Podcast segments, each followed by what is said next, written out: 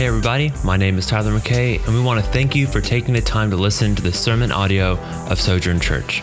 Sojourn is a church that is committed to the gospel in the context of family, living on mission to the city of Portland and our world. We hope that this collection of sermons both inspires you and challenges you to live a life of intentionality where you seek to make disciples. If you'd like to learn more about our church family, you can go online and check out our website at sojournpdx.org. One quick word of encouragement before we begin this episode's sermon. We at Sojourn absolutely love it that you're tuning in to what God's teaching us here, but more than anything else, we want this podcast to be supplementary to an already growing devotion to your own church body and nothing else. This collection and others like it are great in making God's word to us more available and understandable, but it can never be a healthy substitute for real participation in the body of Christ. Enjoy this sermon. Continuously gathering more things up here, so, you know, new challenges. But good evening. It's great to be back here with everyone. Uh, we didn't have a gathering here last week because we had good news today that some of you attended and some of you took the week off, which is okay. And so it feels like it's been a while since we've all been together, so I'm excited that we can all be back uh, here tonight. I'm personally feeling refreshed. If you have uh, me on Facebook, you've seen me posting a bunch of pictures from San Francisco where my family was able to get away for the week, away from Portland, and just really get re energized and soak in family time. So I did no emails, no social media while I was gone, and just um, had a great time being able to connect with one another prior to the kids going back to school. So it's hard to believe that we're getting towards the end of the summer months here in Portland. If you're new with us tonight, my name is Matt. I'm the pastor of Sojourn Church, and we like to say we're a group of ordinary people changed by the love of Jesus that are living out his mission to our community, our city, and our world. Uh, we do that a variety of ways, really it's through living out our, our three main values, which are gospel, which is simply the good news of Jesus, family, we're family to one another, and mission. We're on mission both here locally and globally, and so we care about the needs around us, but also all around the world. Um, and simply, we are inviting people in the city of Portland to learn what it means to follow Jesus and follow him faithfully. And so we're coming kind of off of a, a summer high where we've done a lot of events, and sometimes we question why do we do those events and why put all the energy and effort and even money into those things, and that's really why why? Because we want an opportunity to, to build relationships with people and to, to bridge relationships to Jesus and say, come join us on this journey of learning what it means to follow him faithfully. Two weeks ago, when we gathered, we wrapped up our summer series around the table where we looked at joining Jesus in the ordinariness of life.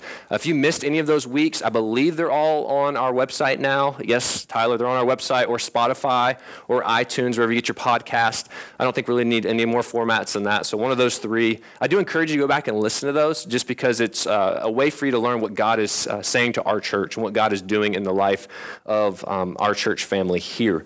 Summer is one of our busiest times of year uh, outreach events. We have concerts in the park, a kids camp we did right down the street here. Multiple mission teams have come in, uh, neighborhood cookouts that we've done, and then we hit the Alberta Street Fair. And so, if you're like me, when you hit the Alberta Street Fair, you're kind of like, okay, I'm done. I've I've done enough. We keep putting items on the calendar, uh, but that's the, the season, right? We're in the time of year we have all this daylight and we do these things. But you get to that point and you're just like, I am. I think I'm over it. I'll be honest. I was kind of at that point the day before the Alberta Street Fair. Even I'm like, do I really want to do this. Ah, I've agreed to do this, and we've signed up, and we've paid money, and we've promised the executive director that we would be there. And so we followed through, and we had a great time. But you get to this point, and you might be feeling, I'm kind of getting, you know, you're either burnt out or you just feel like you need some rest. And so that's what we're going to look at the next couple of weeks.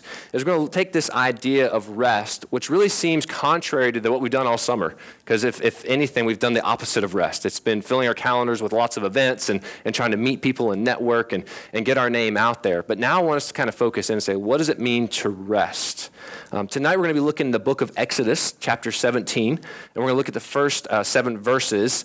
And the, the sermon title, and really the emphasis the next couple of weeks, is Resting in God's Provision.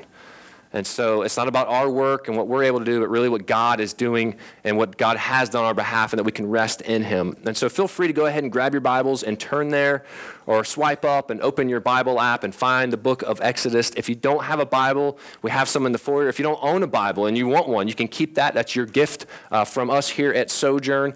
Exodus, if you're new to the Bible, it's the second book of the Bible. So you're going to open it. You're going to find Genesis. You're going to flip a few more pages. You're going to find the book of Exodus, and then flip until you see the big number 17. And that's where we'll camp out this evening. How many of you have ever taken a long road trip? Can I get a raise of hands?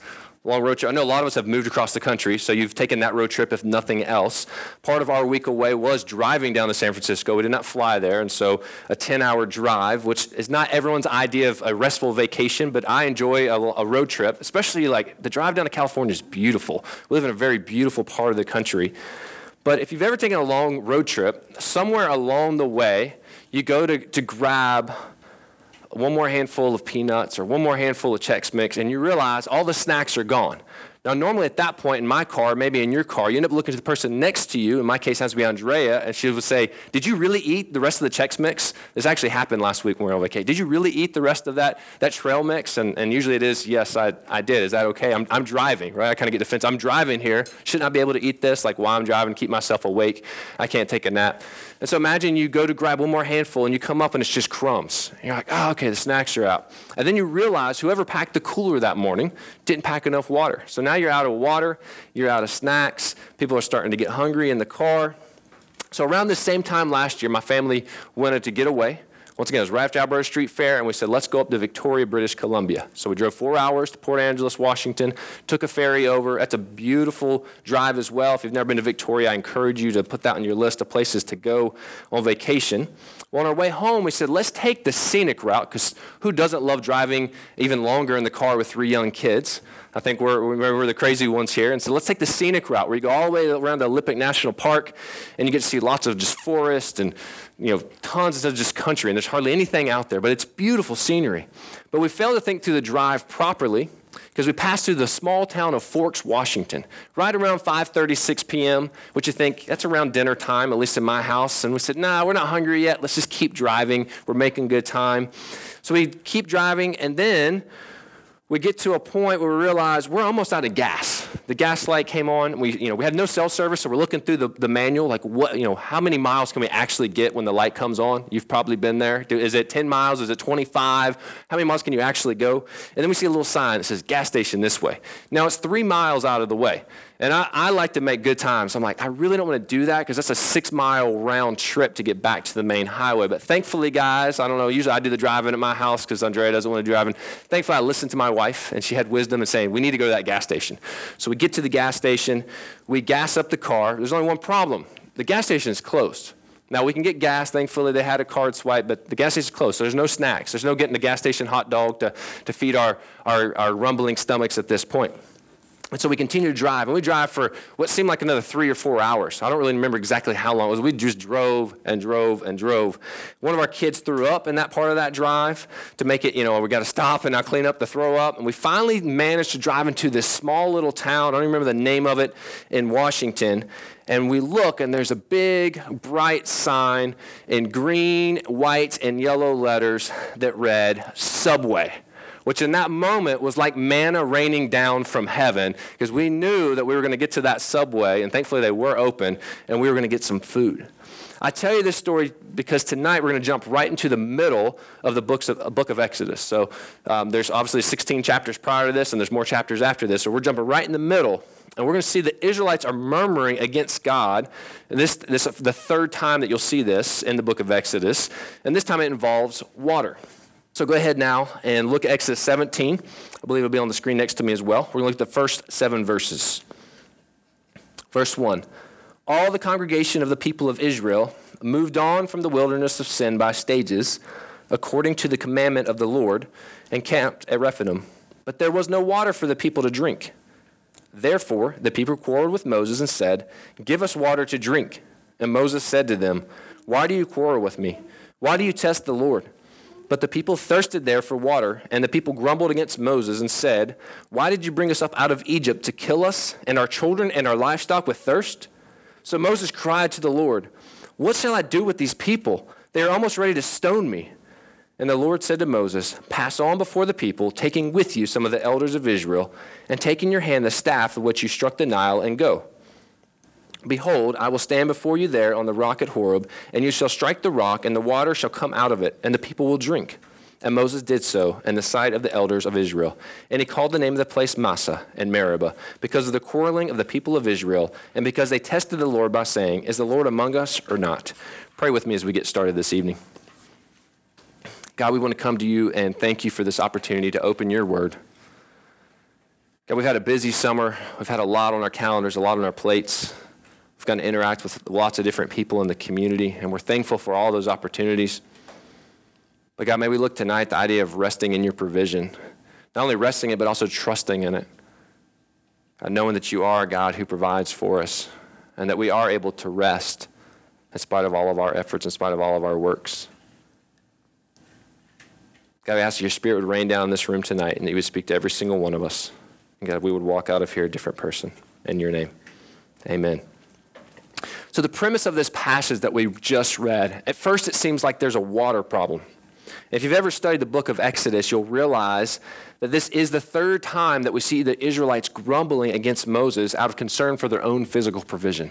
So really it's out of out of probably some good motives, like think about me providing for my family. I'm going to Moses saying, "Hey, like we're hungry. Like I got to feed my kids or we're thirsty. We got to we got to have water in order to live." The first time this happened was in Exodus 15, two chapters back, verses 24 through 25. It says, And the people grumbled against Moses, saying, What shall we drink? And he cried to the Lord, and the Lord showed him a log. And he threw it into the water, and the water became sweet. There the Lord made for them a statute and a rule, and there he tested them. So that's the first time we see it. We see Moses' response. He throws a log in the water, and all of a sudden now they've got this sweet water they're able to drink. The second time was in Exodus 16, verses 2 and 3.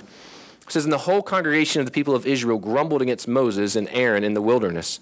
And the people of Israel said to them, Would that we had died by the hand of the Lord in the land of Egypt, when we sat by the meat pots and ate bread to the full? For he had brought us out into the wilderness to kill this whole assembly with hunger. And so, what we see happening here, time and time again, is there's complaining and grumbling. And what this is, it's a sign of their ungratefulness, their self centeredness, their immaturity, and their insecurity. Complaining is what my three children do on a long road trip while we're in our Honda Pilot on the way home from Canada or San Francisco. As they say, Are we there yet? Dad, are we there yet? I'm like, No, we got a few more hours. Or can we have one more snack? I'm still hungry. I can't tell you how many times I heard that last week. I'm still hungry. Or can I have the iPad again? I want the iPad for a few more minutes, which we put time constraints on that. If you're a parent, you should put, don't just give it to the kid, give them some time constraints. Let them get bored sometimes. But that's what, that's what complaining and grumbling, that's what I think about the Israelites. I think about my three kids in the back of our car and, and kind of going through this motion. So here we are again. The people are complaining because they've forgotten that if God could part the Red Sea, then he can provide water to drink. It tells us that he, they're led to this place called Rephidim, which they thought was going to be a resting place. So let's imagine we, you, you think you're going to this place. This is where you're going to find rest. This is where you're going to get some nourishment, maybe some food, some water. And so this probably had them initially excited. We can, we can relate. You've probably been going to places and you get excited because, man, this is going to be a restful time. But unfortunately for them, the brochures just didn't live up to the hype. You see the brochures, the pictures on the website. I don't even know who uses brochures anymore, but you see the picture on the website, you're reading the Yelp review of the hotel, and you're like, this looks great. But you arrive and you see that the swimming pool has green algae in it, and it's shut down because they're, they're having to redo the whole thing. You're like, well, sorry, kids, we can't get in the pool now. There are holes in the sheets at the hotel. And you think, I don't necessarily the highest standards, but now your wife's like, I'm not sleeping in that bed because I'm pretty sure those sheets are dirty and they were used by the people that were here last night. And the shower, it just doesn't drain. So by the end of your shower, you're standing in your own filth, which, by the way, that's a pet peeve of mine. If, if I ever go to work, there's a, I'm just like, I'd rather just not shower. I'll be dirty for another day. I hate standing in my own, just my own water. It's just a pet peeve. And so it ends up not being the resting place that they thought they were going to find. They get there and discover there is no water. We, you, why did, Moses, why did you bring us out here? We're thirsty, and you bring us to this place and it's just dry? And so they had a bad situation in Exodus 15 at Marah where they had water, but the water was bitter. So in that case, they found water, but the water's it's, it's bitter to taste, and nobody wants to drink bitter water. But what, what do we see God do? God provides sweet water for them through the use of a log. That's pretty cool. I'd be, would be awesome if, if my, you know, there was some water somewhere. I just throw a log down and out sweet. So they had sweet water. And then they had been hungry as they advanced further into the wilderness. We see in Exodus 16 and they're going, We're hungry, we don't have any food. And what happens? They come out and there's bread, there's manna raining down from heaven. And now here they are at this place where it's not bad water, it's not bitter, there's just no water at all. And, and so they're starting to grow thirsty and they're getting they're, they're, they're dry and they're going, What, what are we going to do here?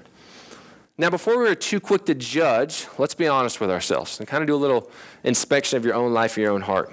We're just like the people, we're just like the Israelites. We too easily find ourselves grumbling. Because you would think at this point, I know we're kind of diving into the middle of the story here, but you would think at this point, after all that the Israelites had been through, all that God had delivered them from, that at least one person would know what to expect. There's got to be like the straight A student, the one who doesn't study, who just who always just does a really good job. Like they've got to be going like, ah, wait, guys, I've got it. But let's think about it for a second. The water was bad. He threw a stick in the water, and suddenly they could drink it. We have no food. We wake up, and there's food raining down from the sky. And so you, you would think one person, okay, one person would have caught on and said, wait, guys, we should be anticipation of what God's about to do. Because remember these other two times? Like, you think they were referencing this. This has happened a couple times before. Let's just hold on a minute. God's going to come through. Or at least cry out to God in prayer instead of just starting out by complaining. You'd think they'd be like, God, we've been here before. We know you can deliver. Please provide. But no, instead, they show their immaturity and they return to what they've always done. They start murmuring, they start complaining. Look back at verses 2 and 3. It says, Therefore the people quarreled with Moses and said, Give us water to drink. And Moses said to them, Why do you quarrel with me? Why do you test the Lord? But the people thirsted there for water, and the people grumbled against Moses and said, Why did you bring us up out of Egypt? To kill us and our children and our livestock with thirst? We see that this third time of murmuring, it turns ugly as they start to now quarrel with Moses which really, if they're quarreling with Moses, it's them quarreling with God. They will deny God's sovereign protection as they forget what all He has protected them from up to this point. Up to this point in the story, they have experienced deliverance from the plagues, the crossing of the Red Sea. I mean, imagine you're driving home from work one day this week and you're on your commute in our city, and all of a sudden the Willamette or the Columbia River just opens wide up. It's dry. You can ride your bike across, or drive across, or walk across. They've, they've experienced this with the Red Sea parting and the Lord's provision of both water and food. So here we are with water again. They've already experienced this before, just a different kind of form of it. Yet, we find them showing a hardness of heart, just like Pharaoh and the Egyptians before them. This will later be described in Psalm 95, verses 7 through 9, when it says, For he is our God, and we are the people of his pasture, and the sheep of his hand. Today, if you hear his voice, do not harden your hearts as at Meribah, as on the day at Massah in the wilderness, when your fathers put me to the test and put me to the proof, though they had seen my work. So the people, they find fault in a lack of trust with their leader Moses. Maybe some of you have been there with me. And you ask, they ask him to justify his leadership by providing water.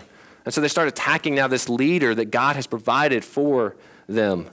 And they insist that their thirst and lack of water denies the position that he has been given by God. But by this point, Moses was used to putting the Lord to the proof. And so Moses like, I've, I know it, like I've, I've seen this before. This is, a, this is a rerun of a show that I've already had happen. And so he knows, like, okay, here they come again. They're going to complain. They're going to go, all right, God, I'm going to come to you again. And so in Exodus 16, verses 7 through 8, it says, And in the morning you shall see the glory of the Lord, because he has heard your grumbling against the Lord. For what are we that you grumble against us? And Moses said, When the Lord gives you in the evening meat to eat and in the morning bread to the full, because the Lord has heard your grumbling that you grumble against him, what are we? Your grumbling is not against us, but against the Lord. And so we do the same exact thing today every time we accuse God of trying to harm us in our trial. And we should remember that God has brought us through a greater exodus, and He is worthy of total trust and rest in His provisions. But oh, how quickly we forget how quickly we're just like the Israelites. And then we can point back to when God has delivered us from different things, from trials, from tribulations, from hardships. Yet, what do we what do we do as soon as we find ourselves in that again? We start gr- complaining. We start grumbling. We don't turn to the God and, and thank Him and, and say, God, I know, I know what, I don't know exactly what I'm going through. I don't understand it all, but I know you can deliver me again. No, we, t- we typically will start complaining and grumbling, start murmuring. He continues in verse 4. He says, So Moses cried to the Lord. What shall I do with these people? He's looking at God, God, what should I do with these people? They're almost ready to stone me. And what's really is going on here is they have accused God of a plot to murder because they believe that God has brought them out there to kill them. And now we see them going after the leader Moses. And so what they're really saying is, God, you gave us Moses, but you gave us Moses to bring us out to this dry and weary land so that we'll actually die. We're actually going to die of thirst. And so there's an accusation against God here of, of really a plot to murder them. And Moses had always been doubtful that the people would ever trust or accept his leadership. And now he's, he's really expressing more of a desperate fear for his own life. He believes they may actually kill me, God. Like before they were complaining, and so I needed to come to you, but now they're actually going to attack me. Now they're actually coming after me. And where the Israelites always turn to complaining, we see Moses respond by doing what? Moses responds by crying out to God, and we see that the Lord will answer him in the next set of verses. What about you? Is your first reaction to the trouble in your life? Is it a faith filled prayer like Moses? Or is it grumbling? Is it fear? Is it anxiety? Some of us have a condition that I call functional atheism. In other words, we don't believe in the God we say we believe in when we doubt, when we worry, or don't rest in the finished work of Jesus. Let me say that again. Some of us have what we call functional atheism. We don't believe in the God that we say we believe in or the God that we proclaim to the world around us when we doubt, when we have worry, or when we don't rest in the finished work of Jesus.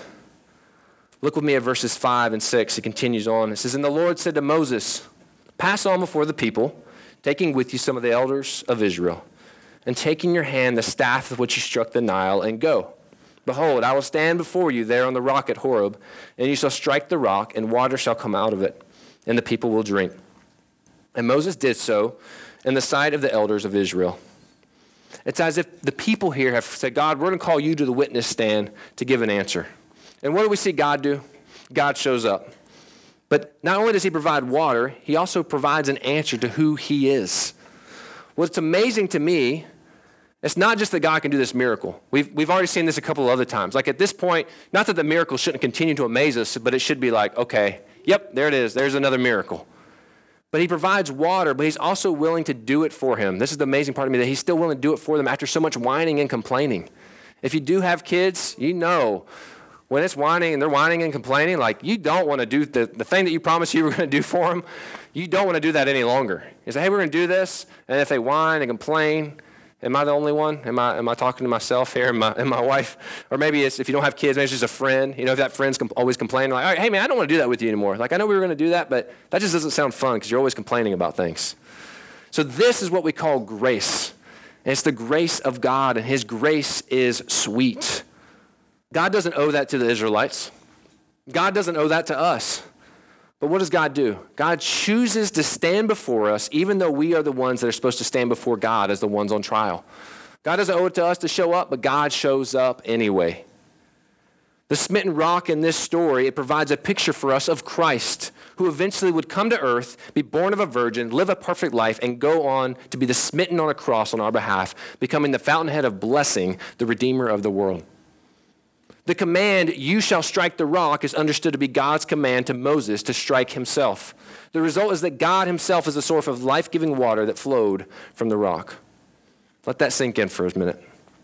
The incident that we're looking at, it provides the background for the New Testament when Paul says the rock was Jesus. In 1 Corinthians 10:4 it says, And all drank the same spiritual drink, for they drank from the spiritual rock that followed them, and the rock was Christ. Finally, in verse 7 of chapter 17, he says, And he called the name of the place Massah and Meribah because of the quarreling of the people of Israel, and because they tested the Lord by saying, Is the Lord among us or not? Now, the place where these events took place will bear the names for Israel that reflect the events themselves, which basically represent the two ways that Israel showed its lack of faith. The first we see is Massah. Massah means testing. The second is Meribah. Meribah meaning quarreling. And so these are acts as a reminder for the people of what it is that they're doing. They're testing God, they're quarreling amongst themselves and after God. And so the Israelites decide to test the Lord by doubting his very presence. That's really what they're doing here. Yes, it seems like it's about their thirst, but they're doubting God's very presence. And even though there's a cloud, so if you're familiar with this story, you're familiar with the book of Exodus, there's a cloud that represents the presence of God right there next to them the entire time. So as these events are taking place, they can see this physical cloud moving alongside of them. Now, some of us in the room are like, man, I wish I had a cloud. That would be cool to be like, all right, I'm doubting you, but I see the cloud, so I know that you're there. Now, we have the Holy Spirit, and, and, and, and people describe that different ways, but you kind of sense the Holy Spirit and you feel the Holy Spirit. But I don't know about you, I don't have the physical cloud that I can see. We got a lot of clouds in Portland, but none of them are God that I'm aware of that's kind of floating there next to us. That, you know, you would think, man, that, that right there is a reason alone they can say, no, I can point to this. But yet we here they are, and they're doubting God himself. They're doubting the presence of God, even though God had given them this promise and, and this, this presence of this cloud was right there with them. This was an insult to God. This is like a child being knee deep in wrapping paper and boxes on Christmas morning and then looking to their parents and say, Am I going to get anything this year? Maybe you've been there. Maybe, maybe you were that kid. Don't tell us if you were. Or maybe you are that kid that you're like, oh man, I've got paper everywhere and boxes everywhere. And I look at my like, am I going to get what I wanted? am I going to get anything this year for Christmas? That would be an insult. I mean, I worked hard to get you those gifts that I gave you. Or this would be like me entering the kitchen. You guys know my wife is a really good cook. And so you see steam coming out of all, all four burners. I see that the oven light is on. It's kind of warmer in the kitchen. And I look down Andrea and say, Am I going to anything to eat tonight? like, hey, I'm hungry. I've been out all day. Now, I'd, I would probably have to call you guys or go out to eat somewhere at that point because I would no longer get to eat that food. But that would be an insult to her, knowing that she's like sitting there in the kitchen and sweating and getting food ready for our family, and me to come and say, Am I going to anything to eat? Like, come on, babe, I'm hungry. This is exactly what the Israelites are doing to God here. Saying, Are you real? Are you, I'm thirsty, God. Israel's great problem was that they refused to remember who God is and what he had done. One obvious remedy to our own discontent and unbelief is to remember what God has done for us by resting and trusting in His provision. Just look back historically at your life, how God has provided for you. At this point, they're hurling insults at God, and we do the exact same thing. Now, today, most of us do this a little more passively. So you might hear this thing, man, I don't, I don't do that. I don't, I don't question God, and I don't say, God, are you real? Or maybe you, you maybe you have said that. But I think for most of us, a little bit more passive. We would doubt God. We doubt God will provide for us. We also forget to pray like the Israelites and we start to demand things from God. So instead of doing like Moses, most often, at least I can speak for myself, a lot of times I just, I quickly go to murmuring and go, man, you forgot about me, God? Like, God, what'd you bring me to Portland for? this is not what I expected. This is not going how I, I thought it would go. Did you forget about me? Like, I know you called me here and you brought me here, but did you, now I feel like you left me alone sometimes. Maybe you're going through something right now Maybe you've recently lost a job. Or maybe you're struggling to find a job. Or maybe you just aren't satisfied with the job that you do have. And you're going, Really, God? I went to school for this. I spent all these years working hard at this, and this is the thanks I get? God, did you leave me? Did you forget me? Maybe you're dealing with some type of sickness. Maybe it's unknown to anyone else in the room, or maybe there's some type of sickness in your family. And you're going, God, why are we dealing with this? We're your followers. We shouldn't have to deal with this. There's this whole message called health and wealth, and that's, that's not from the Bible. That's, that's not accurate. Maybe, you, maybe someone you love has recently been diagnosed with an incurable disease. I've got an uncle who just passed away. He found out he, he went to just to get a routine, not really routine checkup, but he had back problems, and he went to get some relief from his back. He would do this every month, and they found cancer all over his body. He went into the hospital. He was there for about nine weeks, and he passed away. Like he just went to get some back relief. He'd been doing that for years. And That just happened recently. How do you think my aunt and my cousins are feeling right now? How do you think they're dealing with this right now? Maybe the initial lure of the city of Portland has let you down as the honeymoon phase has quickly faded away. You know, Portland's a very attractive city, a place to move to, especially if you, if, you, if you grew up in certain parts of the country. You're like, man, let me get to Portland. Like, all my problems will be solved. I can kind of start over and recreate myself. Tells me I can be anything I want to be. And then you get here and, and you quickly settle in and you realize, like, man, it is great. And we love this city. Don't hear me wrong, but the, the honeymoon phase is kind of over. And now you're living real life and you still have real problems and real bills to pay. And you're going, God, why did you bring me here? What, what am I doing here? This, this isn't familiar. This isn't comfortable. Back home was comfortable. I know I complained back there too, but it was comfortable. I kind of was comfortable in my complaints because I knew how to function, how life worked. And now I'm in this foreign land we call Portlandia, and I'm not sure how to live or function. Or maybe you're in the middle of a marriage or parenting crisis and you just aren't sure what to do. You say, God, I just, I just I don't know how to handle it anymore. My kids are going through different stages and I just don't know how to handle it. Give me wisdom. Or maybe, maybe if you're, you're married, you're going through some marriage issues right now and you're going, we've never dealt with this before. We just don't know what to do. So maybe you're dealing with that or some other issue. And maybe your posture is God, if you actually cared for me, then I wouldn't be going through this situation. Because if you cared for me, there, there's no way that you would allow me to experience this. Five years ago, most of you know this, but maybe not all the details. My family returned from spending a couple of years in South Asia as missionaries. We were doing church planting. It was really our, kind of our first church planting stint and equipping nationals to go out and plant churches. And we served in a very difficult, area and context, but we returned kind of off of what I call like a ministry high. We got to see success. We got to see a number of churches started. And so we came back and we're speaking at churches and sharing about how God had, had done all of these things. And then we, we found ourselves, family of four at the time. Oliver wasn't born yet, and we had sold all our possessions. And so we get back, and I've got no job. We hardly own anything other than the suitcases we brought back with us. And my posture, without realizing it, was God, you owe me. Like, I went to this place now it's your turn to pay me back. You owe me. I got rid of everything. I did the hard life, the things you read about missionaries doing. Like, all right, God, now, now it's your turn. Like, what am I going to get? And it was passive. I didn't realize that was boiling up in my heart. But my heart started demanding a job, and not just any job, a certain type of job. But I was, I was filling out the check for God, saying, like, here's a blank check, but let me fill it out. I want this type of job with this salary, you know, and I want a specific ministry role, you know, ministry position. Like, God, I've got an MDiv at this point. I've got a master's of arts. Like, all right, God, what, what kind of role are you going to give me? I was saying, God, I'm too good to do certain types of jobs. And God took me on a journey of learning what it meant to follow Him, to abide in Him, to trust in Him, and to rest in Him and His provision for my own life and for the life of my family. And God did answer my prayer, just not the way I wanted. It wasn't the way that I had hoped that He would answer that prayer. And that's a different, another story for another day. And so, for this group of Israelites, eventually leads them to not entering into the promised land, the one that we had heard so much about in the book of Exodus. And the author of Hebrews is saying this same thing could happen to us if we do not believe. In Hebrews 3, verses 7 through 12, the Bible tells us, it says, Therefore, as the Holy Spirit says, Today, if you hear his voice, do not harden your hearts as in the rebellion on the day of testing in the wilderness, where your fathers put me to the test and saw my works for 40 years. Therefore, I was provoked with that generation and said, They always go astray in their heart. They have not known my ways. As I swore in my wrath, they shall not enter my rest. Take care, brothers, lest there be in any of you an evil, unbelieving heart, leading you to fall away from the living God.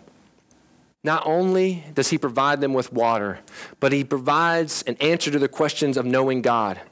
And then God takes the place of Moses on that rock, and Moses strikes God.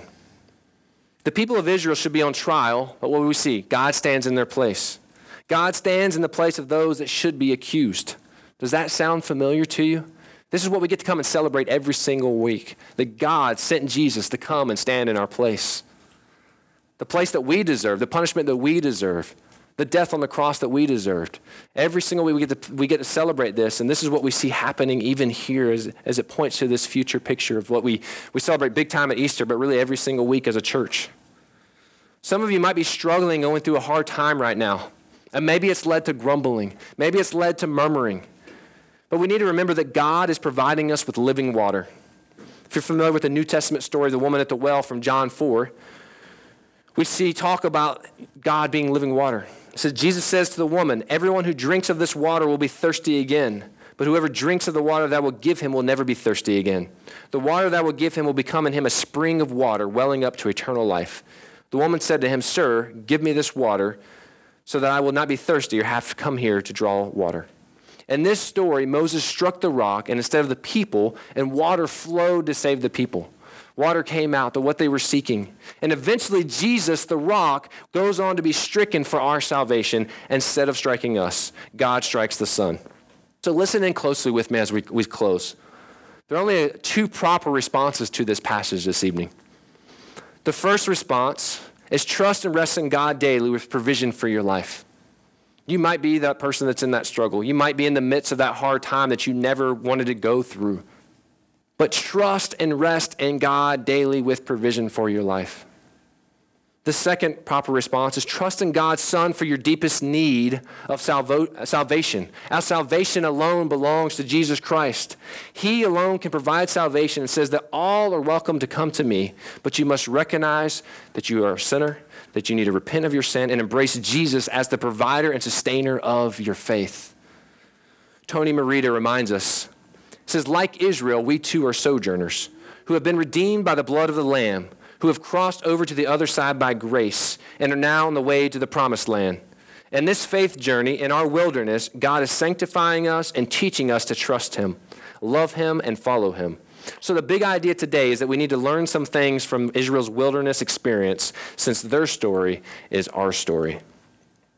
And so, as we finish, we have a few ways to respond to Jesus tonight. The first of those is, is worship.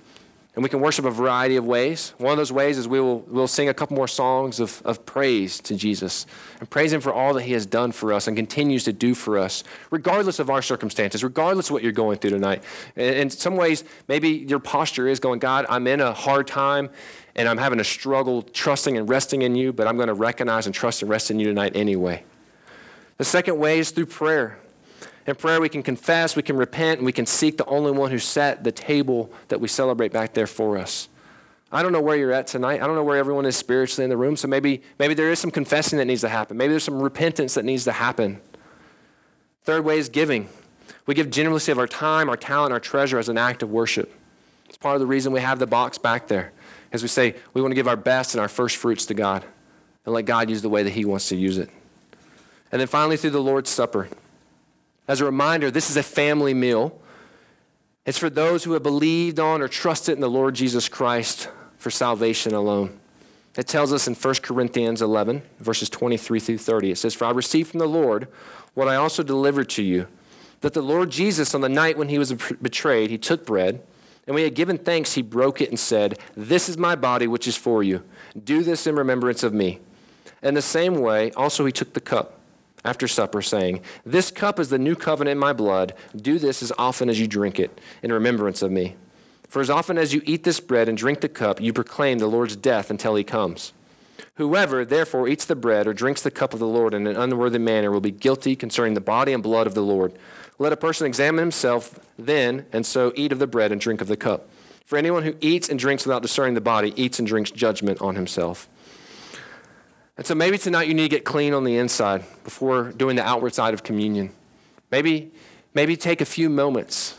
I never want to rush through this time. Take a few moments and, and ask God to inspect your heart. So, God, is there any un- unworthiness, uncleanness in my life this week? Is there any unconfessed, unrepentant sin?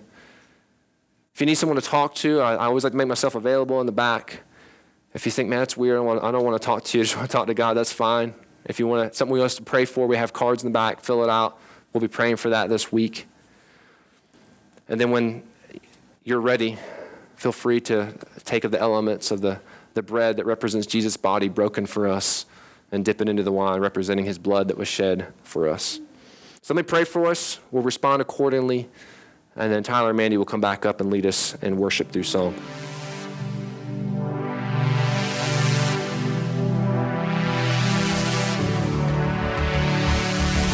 Thanks for listening to our Sermons podcast. We hope it was helpful for you as you continue on the mission of Jesus and the journey of faith. If you sense God doing something in you and would like to talk with one of us about it, or if you'd just like to learn more about what God is doing in our lives, please reach out to us over social media or email, or check out our website at sojournpdx.org. We look forward to hearing from you soon.